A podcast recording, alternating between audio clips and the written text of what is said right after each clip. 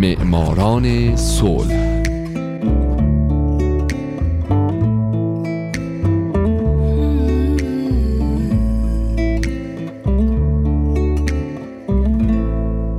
شما در همین لحظه دارید 99 مین قسمت از برنامه معماران صلح رو از رادیو پیام دوست میشنوید.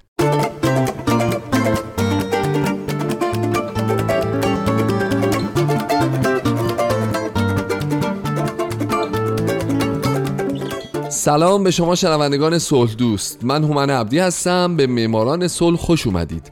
من در این برنامه می‌پردازم به زنان و مردان و سازمان ها و تشکل های دولتی و غیر دولتی که یا صلح دغدغه اصلی و همیشگیشون بوده یا اینکه در یک بره از زمان به داد جهان رسیدن و باعث شدن دنیای پر از جنگ ما شاهد جنگ های بیشتری نباشه.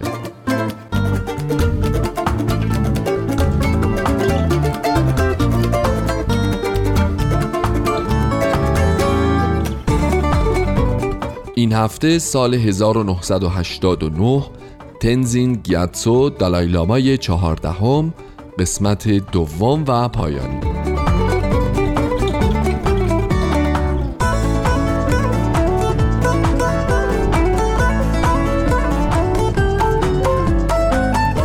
من در برنامه پیش اگه یادتون باشه قسمت های از زندگی جتسون جانفل نگاوان گلوبه سانگیش تنزین جیاتسو یا همون دالایلامای خودمون رو براتون تعریف کردم و گفتم که او به چه ترتیبی از دو سالگی به عنوان دالایلامای چهاردهم برگزیده شد. همچنین این مطلب رو عنوان کردم که او از 15 سالگی بر تخت دالایلامایی نشست و همچنان این عنوان رو در 80 سالگی بر عهده داره. البته همونطور که می‌دونین اون سالهاست به خاطر مشکلاتی که با حکومت چین پیدا کرده. به همراه هزاران نفر از پیروانش در دارماسالای هند در تبعید به سر می‌بره و از همونجا هم به مبارزات خودش برای تبتی که زیر نظر حکومت چین و به فکر ساخت سلاح هسته‌ای نباشه. اما در عوض به فکر دموکراسی و پر از صلح و آرامش باشه ادامه میده.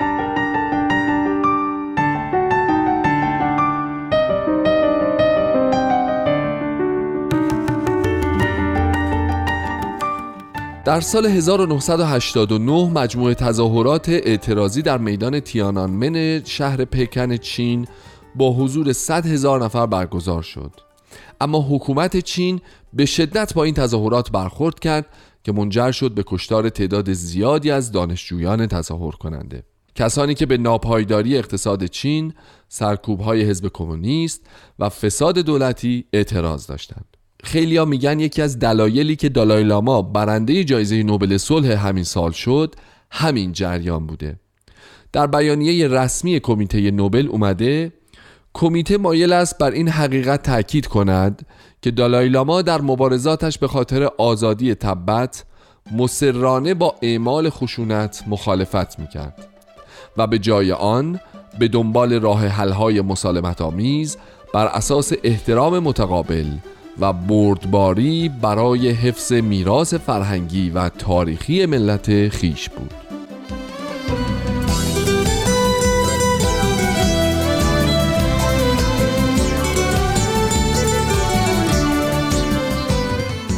دالای لاما جایزه رو پذیرفت و در اظهاراتش بعد از دریافت نوبل صلح گفت این جایزه تأکیدی است دوباره بر این اعتقاد ما که با استفاده از سلاح حقیقت شجاعت و اراده تبت آزاد خواهد شد.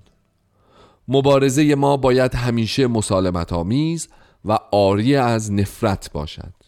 او سپس طی پیامی تشویق آمیز برای جنبش دموکراسی دانشجویان در چین بیان کرد.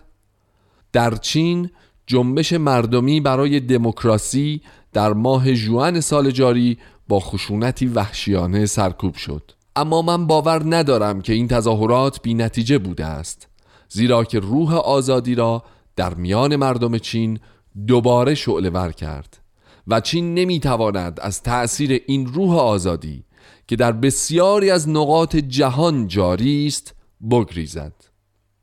دانشجویان شجاع و حامیان آنها به رهبران چین و تمام جهان چهره واقعی ملت بزرگ چین را نشان دادند.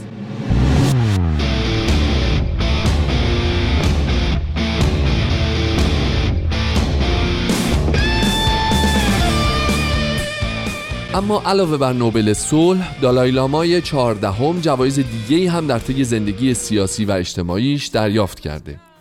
از جمله کریسمس هامفریز از طرف جامعه بودایی بریتانیا مدال طلای کنگره عالی ترین مدال که به غیر نظامیان در آمریکا اهدا میشه. اهدای دکترای افتخاری ادبیات از طرف دانشگاه مینسوتا به او. جایزه تمبلتون و دریافت شهروندی افتخاری از کانادا. او همچنین کتاب های زیادی نوشته که شاید برجسته ترینش کتاب کمال مطلق باشه.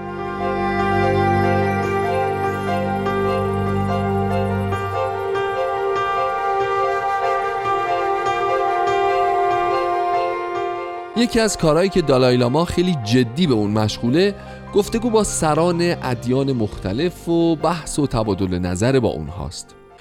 او بارها با پاپ پل شیشم در واتیکان ملاقات کرده سه بار به اسرائیل رفته و با خاخام اعظم این کشور جلساتی رو برگزار کرده و علاوه بر اینها ملاقات های هم با پاپ بندیکت 16 هم رؤسای مذاهب مثل اسقف اعظم کانتربری رهبران کلیسای انگلیکن رئیس کلیسای مرمون ها رهبران مسلمانان هندوها یهودیها مقامات سیک و رهبران مذهب ارتودکس ترتیب داده.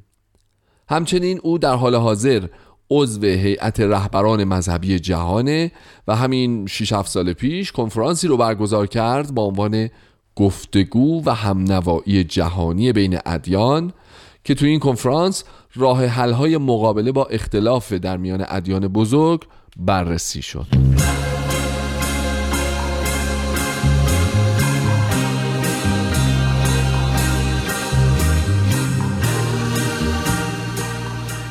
جتسون جانفل نگاوان گلوبه سانگیش تنزین جیاتسو دالایلامای چهاردهم برنده جایزه نوبل صلح سال 1989 در سخنرانیهاش علاوه بر اینکه برای رسیدن تبت به آزادی تلاش می‌کنه عقاید اجتماعی خودش که طبیعتا بر پایه احکام بودایی هست رو هم گسترش میده.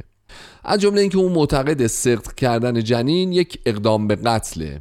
مگر اینکه معلوم بشه جنین عقب افتادگی ذهنی داره یا تولدش مشکلات جدی رو برای پدر مادرش به وجود میاره. دالای لاما خودش رو پیامآور افکار هند باستان در سراسر جهان می‌دونه. او در سخنرانیهاش همیشه نگرانی خودش رو در مورد مشکلات محیط زیستی ابراز کرده. از جمله در سال 2005 یه سری فعالیت های مبارزاتی به منظور حفاظت از محیط زیست و حیات وحش در جهان شروع کرده به خصوص مبارزه با قاچاق پوست ببر و پلنگ.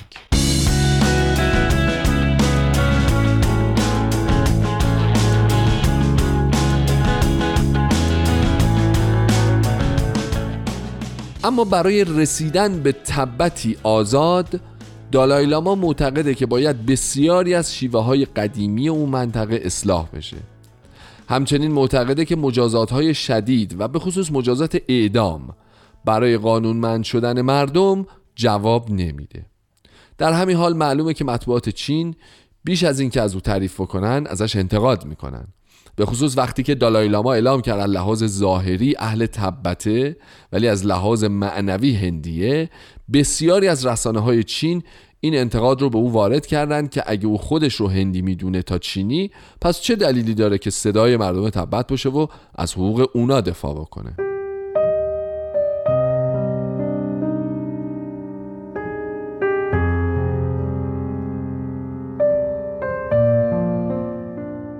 تا به حال بارها و بارها زمزمه های بازنشسته شدن دالایلاما شنیده شده.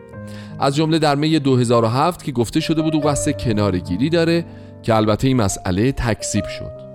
همچنین بارها بحث جانشینیش مطرح شده. او خودش جلساتی رو در این مورد برگزار کرده و تو این جلسات مشورت هایی رو هم انجام داده. مشورت هایی در زمینه اینکه آیا یک زن به عنوان جانشینش انتخاب بشه یا نه؟ آیا جانشینش می‌تونه در کلیسای کاتولیک انتخاب بشه یا نه؟ و یا به طور کلی آیا اصلا دالای لامای دیگه ای لازمه که باشه یا نه؟ صورت پذیرفته. دالای لاما در سال 2011 به طور رسمی استعفای خود رو به عنوان رهبر سیاسی پارلمان تبت در تبعید تسلیم کرد تا تبدیل بشه به فقط یک رهبر مذهبی رهبری ساده زیست که از او به عنوان دومین رهبر مذهبی با نفوذ در جهان یاد میشه.